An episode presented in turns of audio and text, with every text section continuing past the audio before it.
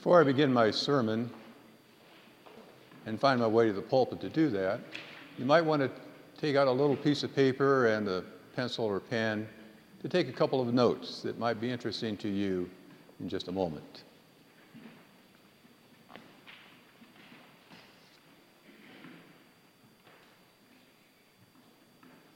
It isn't a quiz. But I want you to think back when you were a child, like ages 5 to 10, maybe even 13.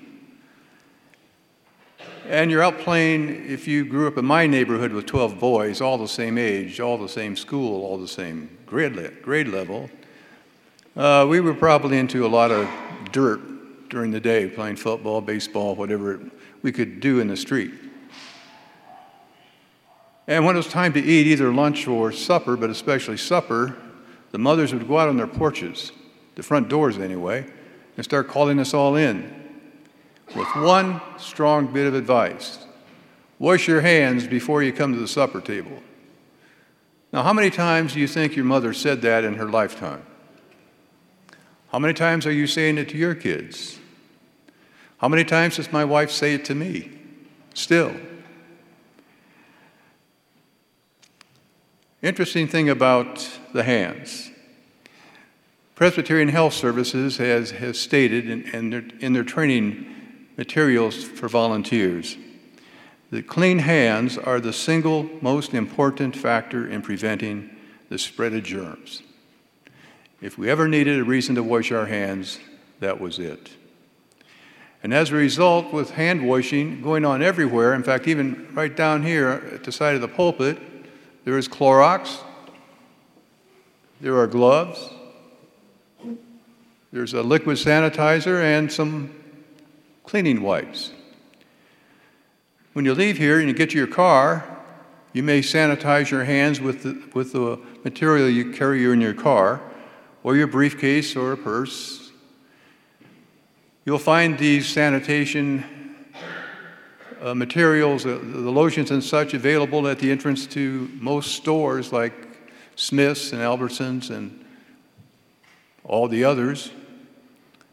And of course, so many of you are wearing masks today, which a week ago wasn't required, but now, again, it's required. We've been fighting this virus for a year, and it really is close to us. In fact, it's a companion closer than we can even appreciate or even know. But you know, it wasn't always being clean because of a virus. We were by nature and training basically very clean people. Our cleanliness was important to us. I mean, just think of all the products that are advertised on TV during the daytime and on the radio publications or flyers you get in the mail. Think of your own house. Now, this is where the list comes in handy. What are the cleaning products in your house? Well, I wondered about that, so uh, I took an inventory. And uh, these, my list may uh, coincide with yours, quite frankly. In the kitchen, there is Cascade, Finish Rinse, Weiman Cooktop Cleaner, Dawn Power Wash.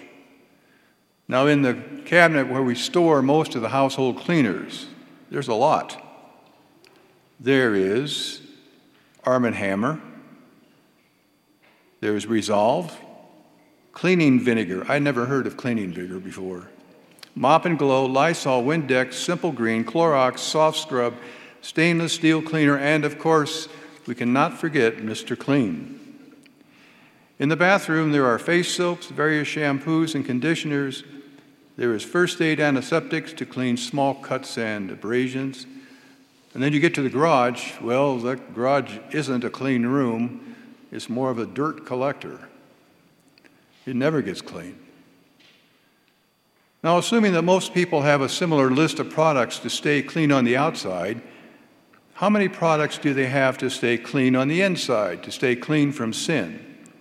How many products do they have that can give them a clean heart?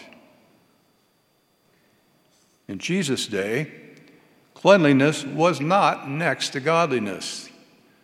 Cleanliness was more important than godliness. The washing of hands tradition was created by the scribes and elders and Pharisees and other teachers of the law. It was elaborate and it was complicated. In his book, The Life and Times of Jesus the Messiah, Alfred Edersheim, a well known Jewish scholar in the 1800s, stated that the ordinances of the scribes were declared more precious and of more binding importance than those of Holy Scripture itself. What the scribes and the Pharisees and the elders and teachers of the law had to say was more important than what the Scripture said. So, knowing that, now we can understand why Jesus responds so sharply when he's criticized for letting his disciples eat with unwashed hands. Washing of hands had nothing to do with public health, and Jesus doesn't even talk about hand washing. Instead, he condemns the entire system of the clean, unclean traditions as dangerous to the spiritual life and the health of the people that's supposed to help, which was everyone. Jesus says these, tra- these traditions try to get rid of God's law to replace it with their own tradition. They let go of God's word and they force people to cling only to their traditions, which have been handed down for generations. Now, Jesus makes it clear in his conversation with the Pharisees and scribes, Jesus makes it clear that God has not created these traditions. God has nothing to do with their creation, He has nothing to do with them. Jesus makes it clear that they, the Pharisees, and the other teachers of the law, all those who enforce these traditions, are canceling God's law and replacing it with their own. That's out of the mouth of Jesus. And as you read the text, you can hear the sternness and even sarcasm, I think, when you hear him saying, You have a fine way of setting aside the commandments of God in order to preserve your own tradition. Jesus' condemnation cuts through the Pharisees like a sword. He's telling them, You've been doing this for generations. You have created traditions that force people to not honor God's commands. You hold people captive and do not set them free to serve the Lord. You force them to neglect their parents. Now, this really is not polite small talk over, over coffee or tea or the local Starbucks of the day.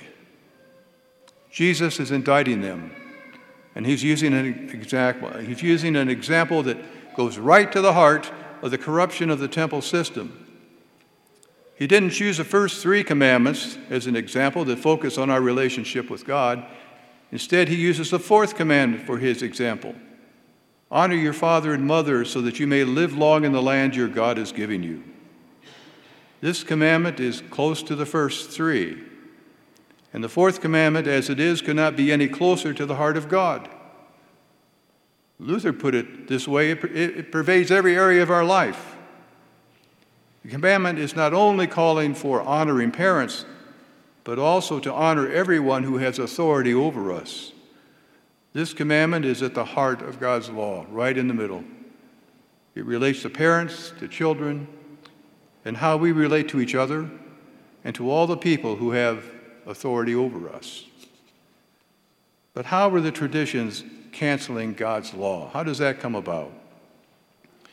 Well, he gives another example. He says, They are forcing children to neglect their parents, neglect them in order to support the temple financial system. He says, Any support that is owed to the temple as a result of a vow you have made to the temple for a gift, that vow and fulfillment of that vow has priority over any need your parents have. Now, you can sense the frustration and directness in Jesus' words as he continues with his indictment. Because it enforces children to neglect their parents for the sake of the temple, he is calling for the entire purification system as heresy. It doesn't make anyone clean before God. Instead, it teaches people to believe that if they do everything correctly, God will be pleased with them. But clearly, Jesus is not pleased and God is not pleased. But still, Jesus does not let up with the rest of the text from verses 14 to 23, which we didn't read this morning, which contains a lot of information. He calls a crowd that has gathered to come closer. He has more to say and he wants them to hear it. He's saying that all the scrubbing in the world will not make them clean before God. He says it's not the things that go into your mouth that are ceremonially unclean or make you unclean, it's what comes out of your mouth. It's what's already in your heart that's unclean, and what comes out of your heart cannot be cleansed by soap and water. And what comes out of the cart comes out of the heart. He's very specific. He gives us a list evil thoughts, sexual immorality, theft, murder, adultery, greed, malice, deceit, lewdness, envy, arrogance, and interestingly enough, foolishness. These things make us unclean in God's sight. All these things are addressed in God's law and the Ten Commandments. And when Jesus teaches the people in his Sermon on the Mount, he explains and describes how we break these commandments every day. It's just our human nature. And we've had this nature, as we know, ever since Adam and Eve broke God's law in the Garden of Eden. They were the first that thought that they had a better way than God had designed for them. And they were wrong, and as their descendants, we have been wrong ever since. But to them, God promised a Savior, one who would crush the power of this sin. And Isaiah describes him in detail as we heard in the Old Testament reading. Jesus would make it happen. Jesus would make everyone who believes in him clean before God. Jesus would become our sin. He would suffer and die to pay the price God demanded to be paid. Jesus became one of us. Conceived by the Holy Spirit, born of the Virgin Mary, he lived a sinless life. But he was made accountable for the sin of everyone in the world, past, present, and future. And for that, he was put to death.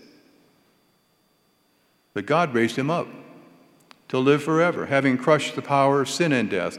And to, ever who, and to everyone who believes in him, he crushes the power of sin and death to them and gives them eternal life. Of all these cleaning agents we have in our homes and people have used over the centuries and traditions that have been established to try to cleanse the inside of our hearts, Jesus is the only cleansing solution to our uncleanness before God. He washes us from the inside, gives us a clean heart. Jesus' blood is a divine solution that gets out every spot, stain, and wrinkle and blemish of sin in our heart. When the water of baptism is poured on us, Jesus cleans out hearts to believe in him. When we read the scriptures, the Holy Spirit opens our eyes to see Jesus more, much more clearly. When we eat the bread and wine, we receive Jesus' body and blood to strengthen our faith in him, believing he died and rose from the dead, cleansing us from all our sin. And when we do sin, we confess our sinfulness asking Jesus to make us clean again. And he does, just like he promised. Now, in this text, throughout the conversation of Jesus with the Pharisees, they finally, the Pharisees finally just walk away. Now, they're offended and they're probably angry, but they're walking away anyway. They will have many more encounters with Jesus with no reconciliation. They will continue to enforce all of their traditions, and they will continue to challenge Jesus as he gives sight to the blind, hearing to the deaf, speech to the mute, restored bodies to the weak and crippled, raising the dead, forgiving people's sins, and restoring their relationship with God. And you know, even still, even today, people hear these things and people walk away. People who need to have their hearts cleansed, they hear what Jesus has to say and they walk away. There are times when I'm at the bedside of a patient who is dying. The patient knows it. The family is at the bedside and they know it. Friends know it. As we sit there with the patient, talking, sometimes a discussion will begin and get around to a number of opinions about life after death. What's out there? And there are, another, there are a number of uh, opinions, they're not options because they don't exist, but they're opinions that are often mentioned. And there's a new one that has been mentioned for a few years now, and, but it's kind of, everybody seems to be familiar with it. It's called the better place opinion. The better place has no logical basis, it makes no sense, but it does eliminate the need for relying on enough good works to have a place in some kind of afterlife. And the better place is simply this I am going, I'm going to die, I'm going to a better place. I don't know what it is, where it is, or anything about it. I just know it'll be a place better than I had in life. Now that's it. Entirety. A TV series is based on the better place idea. And perhaps you've seen it. In the TV series, though, a person's eternal life is spent working hard to stay in the good place to avoid being sent down to the bad place. Now, that's just one of many traditions our culture seeks, uses to uh, nullify the Word of God, and Satan, of course, is behind all of them. Leads us to doubt the Word of God he leads us to think we can come up with a better idea for cleansing the sin in our lives. But it's the same lie Adam and Eve believed in the Garden of Eden. They couldn't even hide their sin when they committed it. They saw the immediate result of their sin. They were naked. But God, in His mercy, gave them clothes that He made from the death and by the death and through the death of animals. His first act of compassion to our sinfulness was to clothe them. And then he gave them a promise of a permanent robe of righteousness, a, a, promise that he fulfilled that was purchased by the death and resurrection of his Son, Jesus Christ. We can provide similar acts of mercy and compassion to those who have no place to go. What can you say or provide to those who are clinging to fantasies about what comes after the end of life? Well, we can give them a map, a, a road map of sorts that takes them from where they are to where they really want to be, which is in the presence of God. You can find this map easily. It's often printed on the back of sympathy greeting cards or thinking of you cards. If you mention it to them, they will probably recognize it. And you can mention it to them or include it, include it with a note. And probably you can recite all or at least part of it with, from memory. And it's simply Psalm 23. I use it as a map in talking with folks and how we go from one life to another. And how the 23rd Psalm is kind of shows us how the Lord accompanies us. He's there, He's never far away. But the Lord is my shepherd, I shall not want. God is my leader and provider. He makes me lie down in green pastures. He leads me beside the still waters. God provides for my refreshment and rest. He restores my soul. God takes care of the real me, the part that's really in touch with God and that lives on after my body dies. He leads me in paths of righteousness for his name's sake. For God knows the best direction I should take in all my affairs and will keep trying to get me in it. And even though I walk through the valley of the shadow of death, I will fear no evil, for you are with me, your rod and your staff, they comfort me. The presence of God in our lives assures us that even though we will always be vulnerable to death and cannot escape it, we will have total protection from His presence. You prepare a table before me in the presence of my enemies. In the worst of times, when the whole world is crumbling around me, God prepares a feast for me to eat in full view. God's presence is complete protection and provision in adversity. You anoint my head with oil, you heal me. My cup overflows, you nourish me. And surely goodness and mercy shall follow me all the days of my life simply means God will work everything for the good, even what I'm going through now, no matter how bad it seems. and I shall dwell in the house of the Lord forever. I will live in eternity in the actual presence of God, having completed the journey with Him. I see these as promises, promises that God has made, promises Jesus has activated, because through, be through, through these words, the Holy Spirit creates, faith to believe in Jesus who activated the promises. These promises are poured into our hearts as Jesus washes the sin out of them. Now, we've learned a lot about cleanliness from our experience with the COVID virus. We know that washing can only keep the virus off of us for a time. But washing cannot clean or remove the spiritual virus that has invaded our bodies. It doesn't wash out of our bodies. And today's traditions cannot wash out the sin that's in our heart. Only Jesus can wash it out. Clean hands, well, of course, for the sake of your body. And a clean heart.